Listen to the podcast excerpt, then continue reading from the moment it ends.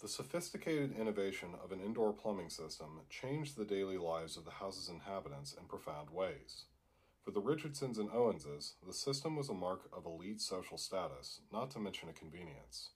For the enslaved people in the house, the system meant less water to haul from the well and fewer chamber pots to empty. It also meant maintaining, cleaning, and repairing a one of a kind plumbing system in a city without trained plumbers. Pass through the cistern onto the glass floor and walk up the steps to see inside of the ice chamber. Fortunately for Richard Richardson and others of his economic class, the ice trade was beginning to flourish at the time this house was constructed, allowing for refrigeration and food preservation. Workers in the Northeast cut 50 pound blocks of ice from lakes and packed them in straw and sawdust to slow melting. They then shipped them down the coast. Enslaved delivery men brought blocks of ice to the house, where the butler oversaw their movement through the trap door and into the ice chamber below.